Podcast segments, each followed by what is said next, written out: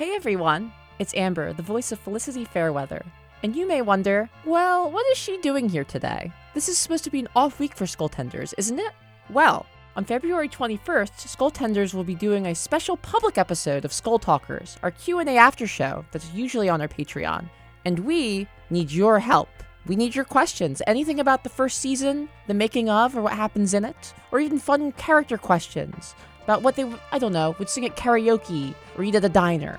And you can ask those questions by emailing us at skulltendersask at gmail.com, by DMing us on our Twitter at skulltenders, or if you're already a patron, just use the usual Google form you use to ask questions for Skulltalkers. We'll be accepting those questions until noon Eastern on Monday, February 19th. Thank you all so, so much for listening to Skulltenders. This has been an absolute treat to create. The audience that we've gained has been so wonderful. Thank you so much to everyone with your fan art and people who have told their friends or posted about it on social media. It's just, the response has been absolutely wonderful. And I'm excited for the response to this too.